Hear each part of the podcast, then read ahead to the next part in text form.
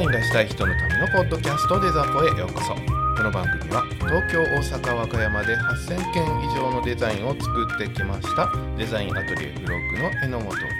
デザインを始めたい初心者とデザインを仕事にしたい中級者。広報宣伝部の立ち上げ底上げ販売促進を進めたい経営者など。自分でデザインしたいと考える方を応援する番組です。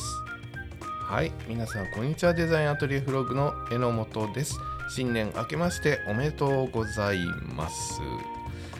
今年もね休まずデザポを配信し続けていきますのつもりです。はい。今後ともお付き合いよろしくお願いします。さてえー、今回は実際にねデザインの仕事を受けた方から質問相談ということでいただきました。そちらに回答することで皆さんがね同じように同じような案件に遭遇した時にどうすべきか、はいえー、参考にしてもらえるような配信にしたいと思います。案件はトレーニングジムのチラシ制作のえー、以来トレーニングジムとかフィットネスとかああいった、えー、ことをされてるクライアントさんのチラシです。同じフランチャイズ系列のチラシが資料としてありましたのでそちら確認しました。こちらはね男性のトレーニングだけを取り扱っている店舗のチラシだったようで、えー、もうまさに男性向けガチのトレーニングって感じの、はいえー、チラシでした。一応資料として見ました。はい、一方クライアントの経営するジムは女性の方も、えーとしている。女性クラスも開講しているという感じかな、えー、そちらもしっかりアピールしていきたいとの要望がありましたということです、えー、もう一つ資料があります。これはクライアントのジムの過去のチラシです。こちらはね、えー、男女両方が記載されております。えー、これがね、えー、資料として参考としてはかなり有力になってくるかなと思うんですがただし両面じゃなくて片面チラシ今回は両面でやりたいというふうに依頼が来ております、えー、その男女のチラシ片面ですからかなりみっちりと内容が書かれておりまして、えー、いろんなコースがあって、えー、それぞれ男性がいくら女性がいくら。でまたコースがあって男性いくら女性がいくらということで情報だけでいっぱいになっちゃってるようなチラシになっております。さて、えー、改めて言いますが今回のチラシは両面 A4 ペラモノで、えー、44 44っていう表現伝わるのかな？44って言います。えっ、ー、と4色4色表4色裏4色っていうことで4色っていうのは CMYK なんでフルカラーっていう意味で両面フルカラーのことを44ってまあ言うはずです。僕らは言うけどな、えー、全国的にどうなんだろう？はい44です。で使用はポスティングで使用するということでした。はいえー、ここで今回このデザインを受けたリスナーさんはポスティングだったら A4 の三つ折りはどうかなって提案してくれたそうですね。はい、その通りだと僕も思います。えクライアントはね、ポスティングの配布のしやすさを考えて A4 のペラの方がいいんで A4 のペラでお願いしますって回答だったのでこの辺はちょっと謎な回答なんですけどね。A4 のペラより三つ折りの方がポスティングしやすいですよね。うんちょっとこの辺謎なんですがまあクライアントがねあの過去ペラ物を配って配りやすかったという経験があるのかもしれないのでここはまあ、えー、無理強いせずにね、えー、A4 のペラということですからペラ。おらずにということで言っちゃいましょう。はい。えー、相談者さん相談者さんっていうかリスナーさんがね、えー、言った通り三つ折りでであのリーフレットよく店頭とかに置いて、えーと、宣伝が書いててね持って帰ってくださいねっていうようなもの。こういったものよりもかなり薄めのものにしてあげればポスティングもしやすいかなとも思うんだけれどもまあそれはまあ今回は保留。ということで、フェラモンということになります。皆さんもね、ポスティングするときはこういった提案、しかもちょっと薄めにして、えー、大量に持てて、えー、ポスティングしやすい形も提案してあげてくださいね。さて、この状況でですね、リスナーさんからの、えー、私、デザポの方に質問いただいた内容としては、男女でターゲットが違うから、男女を表と裏で分けた方がいいのかそれとも表面の上下で男女を表現してで裏面にコースとかの情報を入れた方がいいのか。この男女の表現の扱い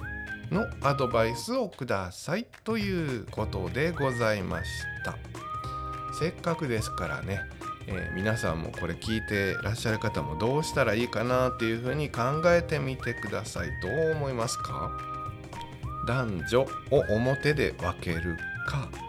えー、男女を上下あの表面に上下なりなんなりで分けてで価格等々は裏面にまとめる、えー、価格は男女で違うので、えー、裏面に入れる情報としてはコースがあって、えー、男性がいくら女性がいくらっていうのがたくさん入ってくるという形になります。それではですね早速デザポ流の回答をしていくんですけれどもその前に皆さんにね、えーと、お伝えしておきたいのは一応回答はしますけれどもけれども私の思いとしては基本的には皆さんが思うデザイン。いいいいなと思った正しいなと思ったデザインをしてあげてください。まあどんな組み方でどんな構成にしても、まあ、それがベストだと思ってデザインしてもらってそれをベストな形で構成してもらって仕上げたら別に今回の件も男女が表裏になっていようが、えー、片面男女裏面女法という形になっていようがその延長でベストなデザインが出来上がると思います。仕上がって 2, 2パターン作ってどっちがいいっていう話はどっちの方が今回はいいよねっていうのは出てくるでしょうがうん。いろいろ考えた結果こういう理由でこっちにしましたというのはそれぞれデザイナーさんのまあ個性かな。明らかに失敗だよねっていう仕上がりにならなければ どちらの方向で行ってもらっても、えー、数あるデザイナーさんの中であなたに頼むという理由の個性の一つになってくるかなと思うので、まあ、その辺僕は大事かなと思ってはいます。まあ、まあ、この状況で榎本が判断するならこうしますということで言っちゃいます。デザポの答えとしては表に男女裏に情報ですね。まあ、こちらの方がいいかなと個人的には思います。この判断に至った最大の理由はポスティングだということです。はい、ポスティングってね、ポストの中に入ってるチラシ、自分が欲しいと思って取り寄せた情報が入ってるわけではありません。まあ、郵便物は別ですよ。自分が 自分宛てに来た郵便物は自分のまあ、大事な情報自分に関わる情報が多いですからねでもそこにポストに郵便物と一緒に入ってるチラシペラモンのねチラシは確実に宣伝です。自分が欲しいと思って取り寄せたものではございません。という状況の中で必ずしも表裏両方見てもらえる可能性が低い。ということから片面だけ見てもらっても、えー、言いたいことが伝わる方がいいな。という思いで、えー、表面に男女裏に情報。ということになります。ポスティングのやり方もこれを考えてねポスト、えーと、そのまんまペラモノの状態でね、えー、平で入れるっていう言い方かなするよりはちょっと軽く折って表面が軽く折らなくても、まあ、曲げてでもいいですよ。ポストに入れるためにはそのまんま入らないこと多いですから。どうせ曲げるんだったら折るんだったら表面が表になるように入れてくださいねということで、えー、このやり方表面に男女裏には詳しい情報という回答になると思っております。ポストの中に郵便物がたくさん たくさん入ってないか。僕は 毎日ポストチェックしないから溜まってるんでたくさんなんですけど。まあ、えー、いくつかの郵便物が入ってると。その中でまあその場でね中身あんまり見ないでしょ。だいたい入ってるもの全部ガバッとまとめて家の中入りますよね。で家の中で自分に必要なもの必要ないものを分別していきます、えー、郵便物の宛名を見て、えー、差出人かを見て内容を見てこの封筒は、えー、中身見ないとな。このチラシはいらないなっていうふうに判断していきます。その判断、まあ、約2秒ほどでしょう。その2秒ほどでそのチラシが何のチラシなのかということを伝えたいから例えば表男性裏女性とした場合、えー、男性がねそのチラシを仕分けした時に、まあ、男性が見えたらいいですよ。男性の面が見えたらあ男性あの自分が行くような、えー、トレーニングジムフィットネスジムなんだ。まあ確かにちょっと最近運動不足だから見てみようかな。思って裏面を見るとあ女性もやってるんだこの展開だったらまあセーフです。ところが男性がチェックする時に女性の面が表になってたらあ女の人のフィットネスか。自分には関係ないわと、まあ、優しい方だったらあの奥さんとか、ね、お子さんとかがいるかなと思って置いてくれる方もいるかもしれないけどまあ普通の流れとしては関係ないわって言って裏面も見な見ずに、えー、捨てる側の方に分類されるかなという可能性がありますので2分の1の確率で捨てられると。全く興味を示してもらえないという可能性が出てくる。まあわずかな可能性ですけど、まあ、ちょっとでも興味持ってもらいたいという意味からその表目を見た時にあ男女でいける男女関係なくいけるフィットネストレーニングのジムなんだな、まあ、そこで自分に必要あるかないかはその次の段階ですけど、まあ、入り口としては開けるということになると思います。このまあいつも通りちょっとやや脱線するんですけどこのジムトレーニングジムフィットネスジム男女やってるということ。これなかなか難しくてですね、まあ、男性はねあんまり男女ということを気にされない方多いと思うんですよ。一方女性っていろんなところ気になるじゃないですか。じゃないですかって僕女性じゃないから。あのまああの知識としてね知る範囲ですよ。うーんと男女のイメージが表目にある方がベターだという回答をしましたがまあそれが事実なんですよ。男女やってるジムなんだから。事実なんだけど女性としては、まあ、いろんな問題があるでしょ。男性も行ってるトレーニングジムって、まあ、例えば、まあ、男性めっちゃ多いんかな。女1人私1人だけやったらどうしようとか男臭いんかなとかもあると思うし シャワーとか着替えとかどうなってんだろうとかあの更衣室どうなってんだろう。トレーナー男の人ばっかりやったら嫌やなとか、まあ、いろんな不安があるんですよね。あると思います、まあ、そういった問題もどうしようもないんだけれども、えー、はらんだチラシになってくると思います、まあ、これは言っても仕方ないんですけどね。そのトレーニングジムが男女やってるということですから。でもチラシを作る時にちょっとこの辺は聞いてもらってもいいかもしれないです。女性がより生きやすくするためにそのジムはどういうふうなことになってるんだろうか、えー、シャワーとか着替えとか更衣室トレーナーの男女比、えー、などなど今どういう状況なのか確認して、えー、女性が生きやすい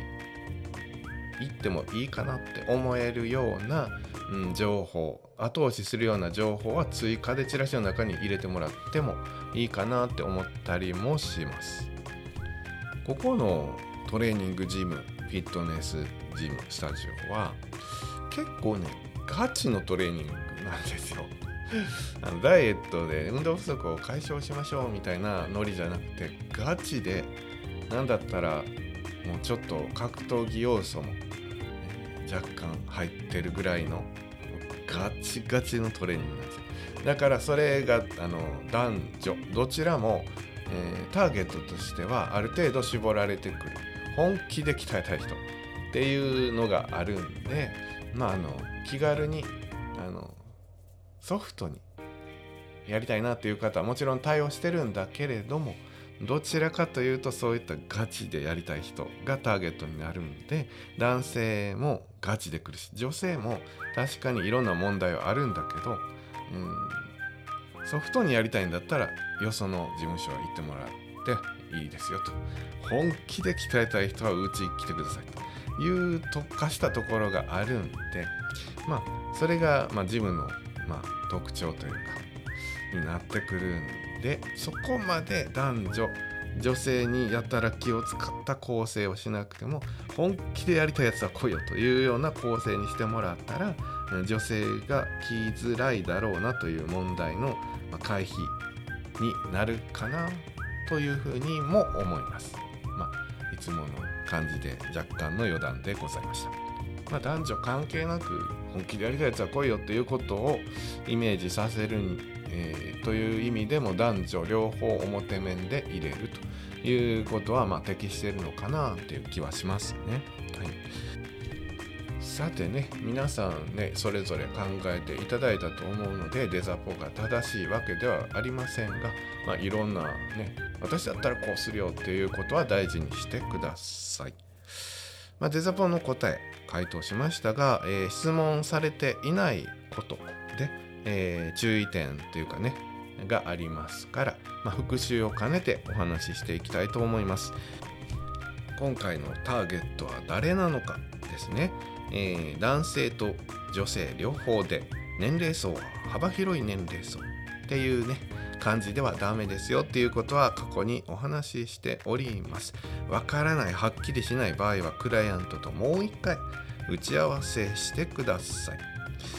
例えばですよ。まあ打ち合わせした結果ですよ。男性は40代がほぼほぼ。ダイエット程度ではなくて本気で体づくりと健康を求める。意識の高い人。金銭的にもちょっと余裕一定の余裕があってかつ格闘技が好きな人が多い。っていうことだった。り一方女性では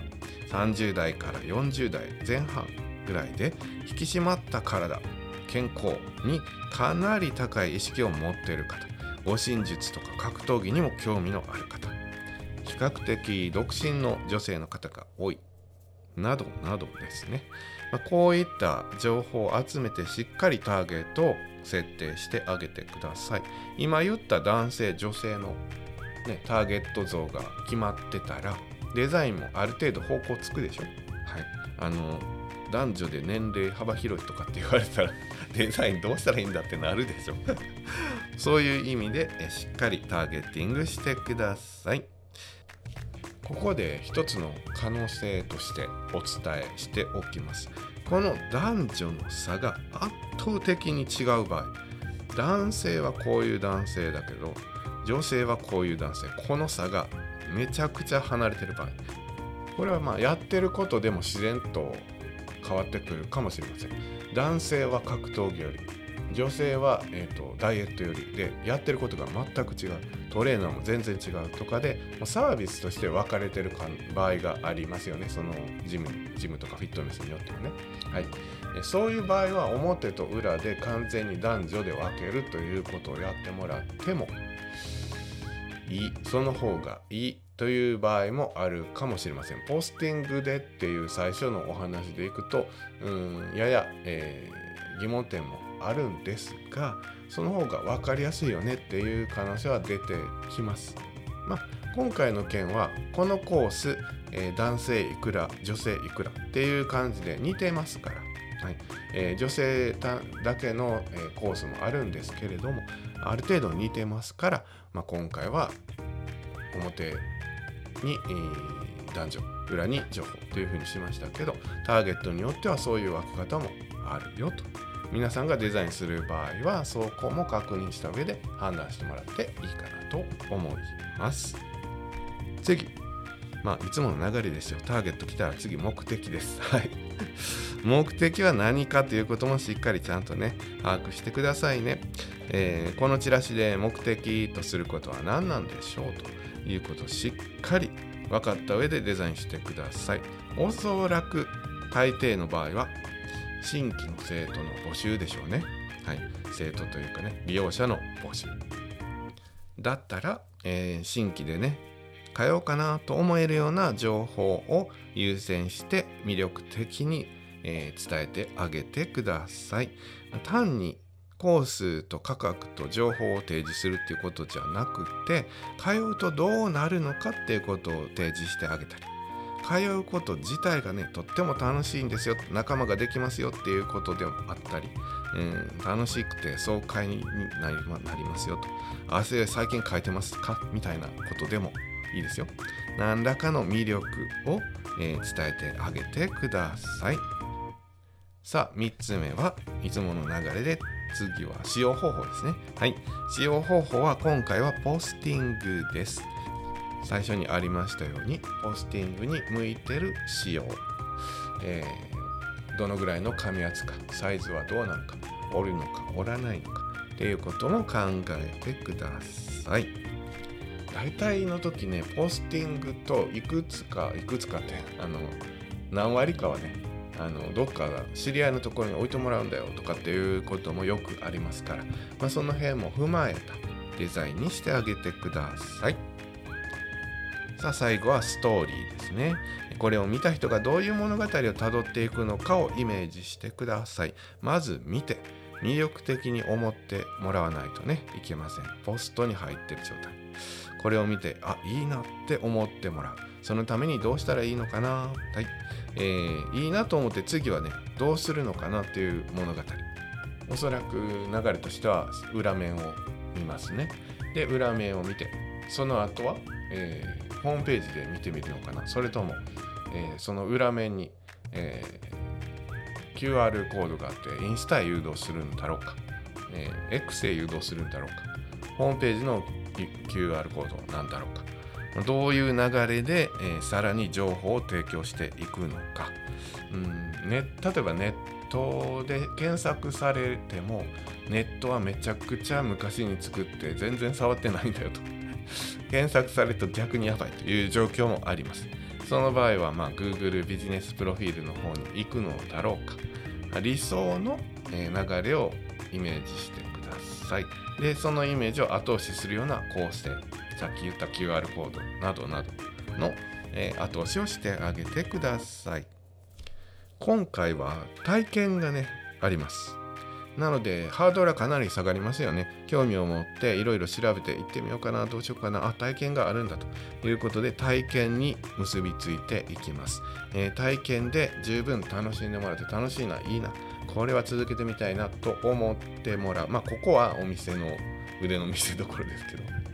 お店っていうかねジムがどういう風なサービスをするか体験してもらうか楽しい思いを経験をしてもらうか。ということで次は、えー、入会の特典があったと思いますので入会特典、えー、入会金無料だったかなとかがあったのでそっちへつなげていってで最終的には、えー、入会すると、まあ、ここまでの流れ。この辺をデザイナーとしてもしっかり理解した上でデザインしてあげてください。はい、えっ、と、ターゲット、目的、使用方法、ストーリー、いつもの流れで復習していきました。もう少しだけね、追加で私がイメージした、まあ、この、今回のね、お仕事のチラシの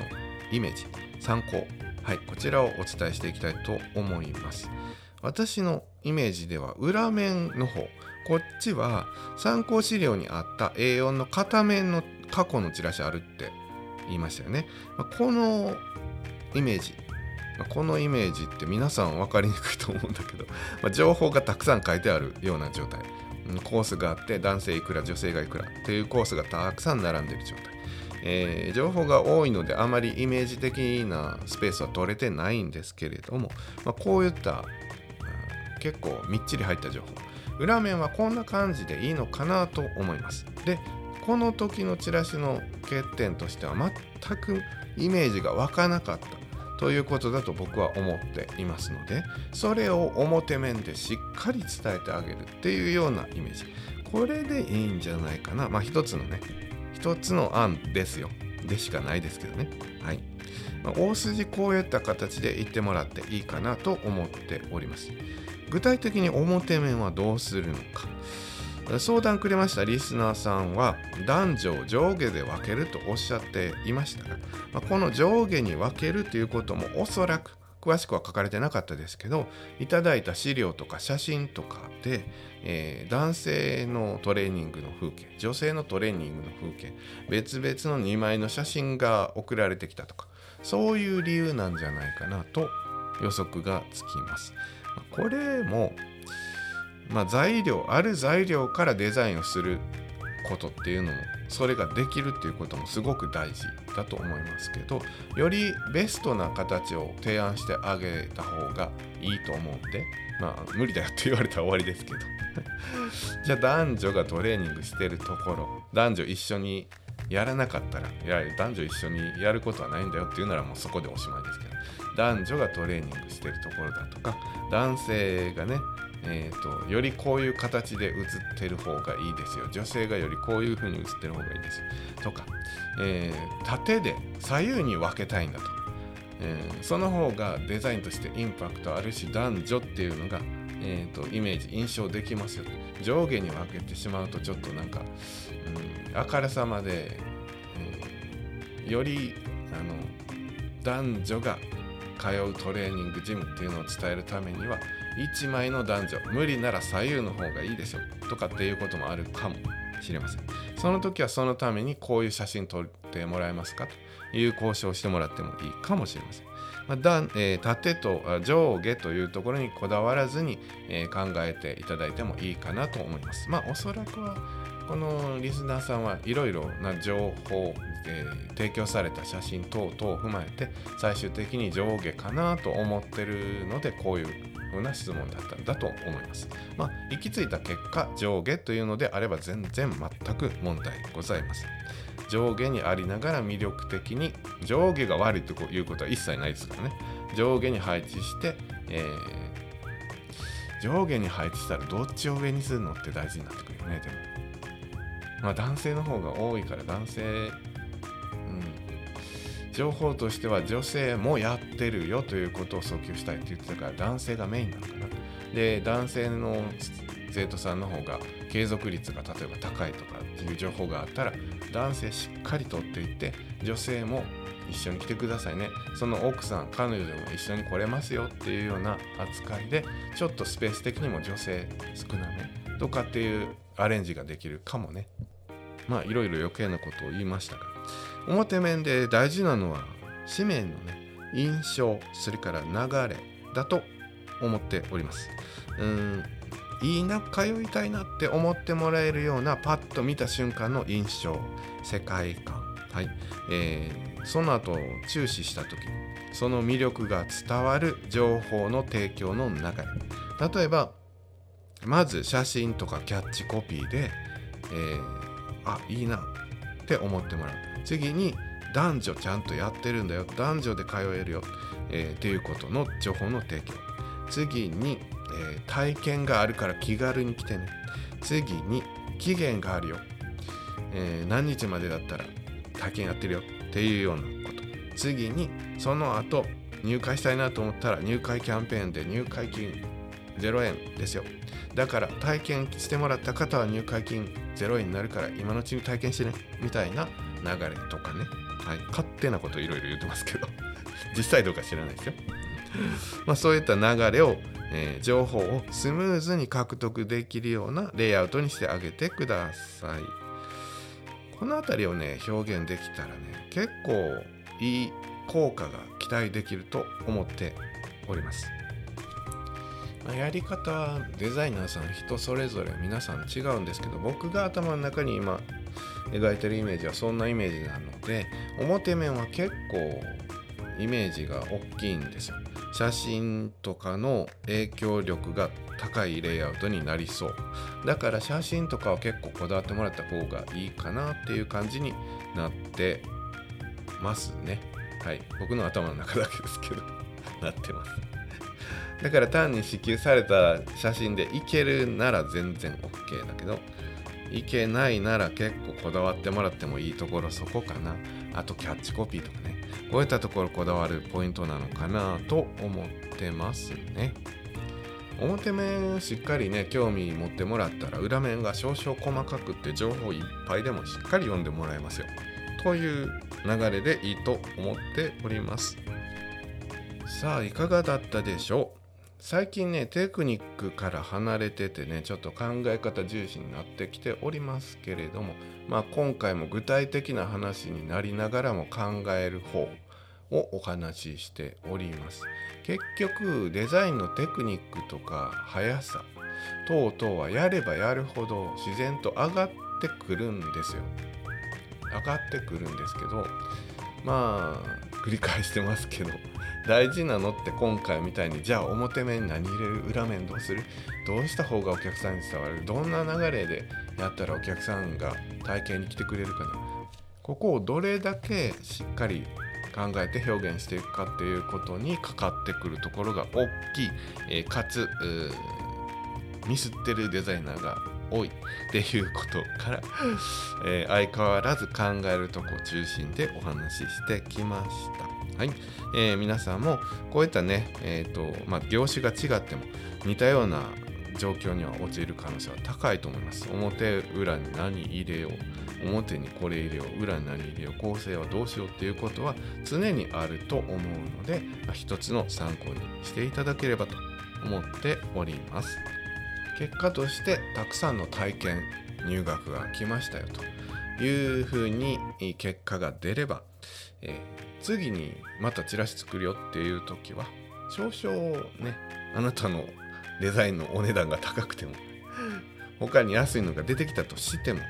もう一回絶対あなたに頼んでくれるというような状況を作っていくことができると思います。デザポでは皆様のメッセージやトークテーマをお待ちしております。えー、インスタグラム X でデザインアトリエフログで検索、フォローの上、ダイレクトメールをお願いします。概要欄にはメールアドレスも記載していますので、メールでのメッセージでも OK です。X で発信していただける方は、ハッシュタグデザポ、デザはカタカナ、ポはひらがなで発信していただければ確認させていただきます。それでは本編はここまでとなります。この後は雑談のコーナーです。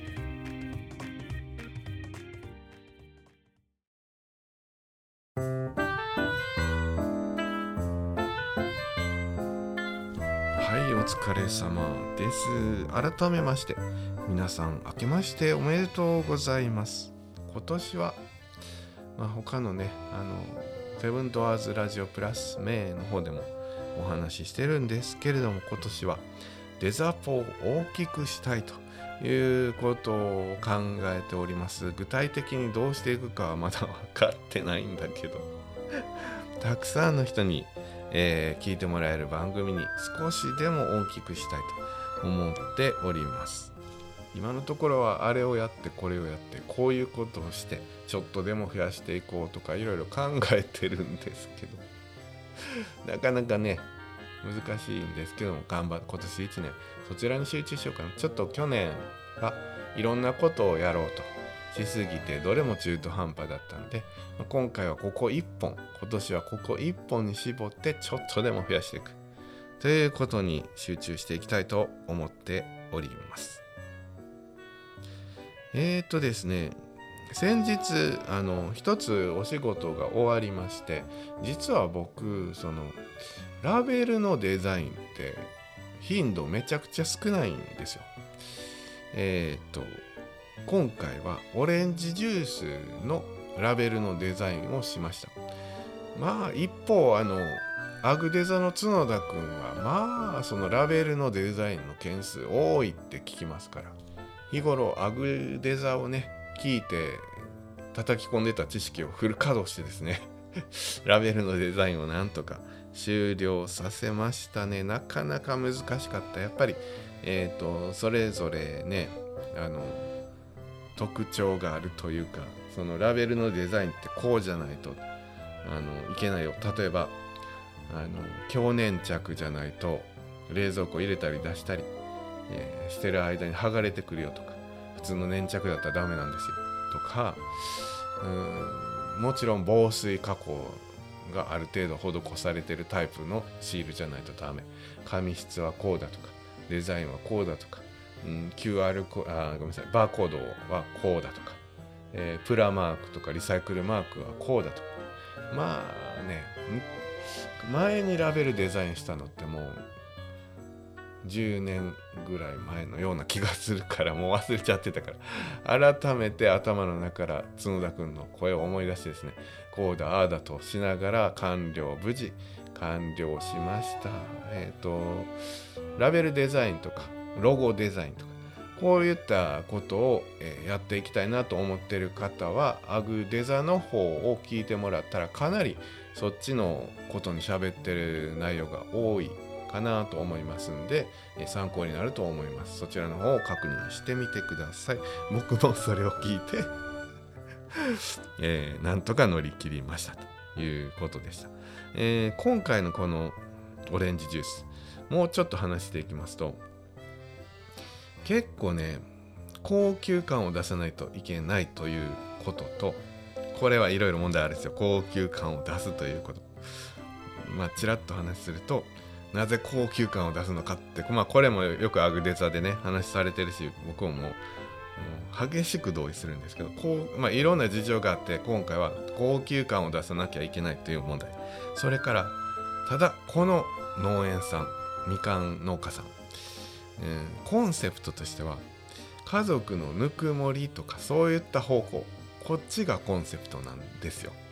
なのにジュースで高級感を出さないといけないという。なかなか難しい案件だったんですけれども。これでデザインの方でね。なんとかああでもないこうでもないとしながら。で高級感をこういう形で表現して。はい。あのぬくもりも表現してということで。本当に苦労したんですがなんとか完了することができました。さてただいま実はですね12月の31日大晦日に収録をしております。今年の年末年始はしっかり休むぞと思っておりますのでまあ可能であれば8日まで休んじゃおうかなと。まあそう言いながらもその間にホームページとかね いろいろやるつもりではいるんですができればまああんまりせずにゆっくり休んでですね長らくために貯めてきたですね、えー、早々のフリーレン、はい、見てないんですよまだ途中までしか、えー、それから薬屋の独り言だったっけ？ちゃんとタイトル間違ってたごめんなさい。これも大事に置いてて読ん見てないです。あのアニメ見てないんで。これを見たりですね。そして毎年恒例のウォーキングデッド。1年間を貯めて年末年始の休みの時にまとめてみるというのもなかなか進んでなくてですねどんどんどんどん溜まっていってるんで。もうブーム去ってるんだと思うんだけどな。もうあんまり話題になってないよね。はい、えー、こちらのウォーキングデッド。こっちもしっかり見ていこうかなと思っております。皆さんもしっかりお休みの時はお休み意識とって、えー、取るようにお休みを取るようにしていってください。それでは本日はここまでとなります。皆様次回までさようなら。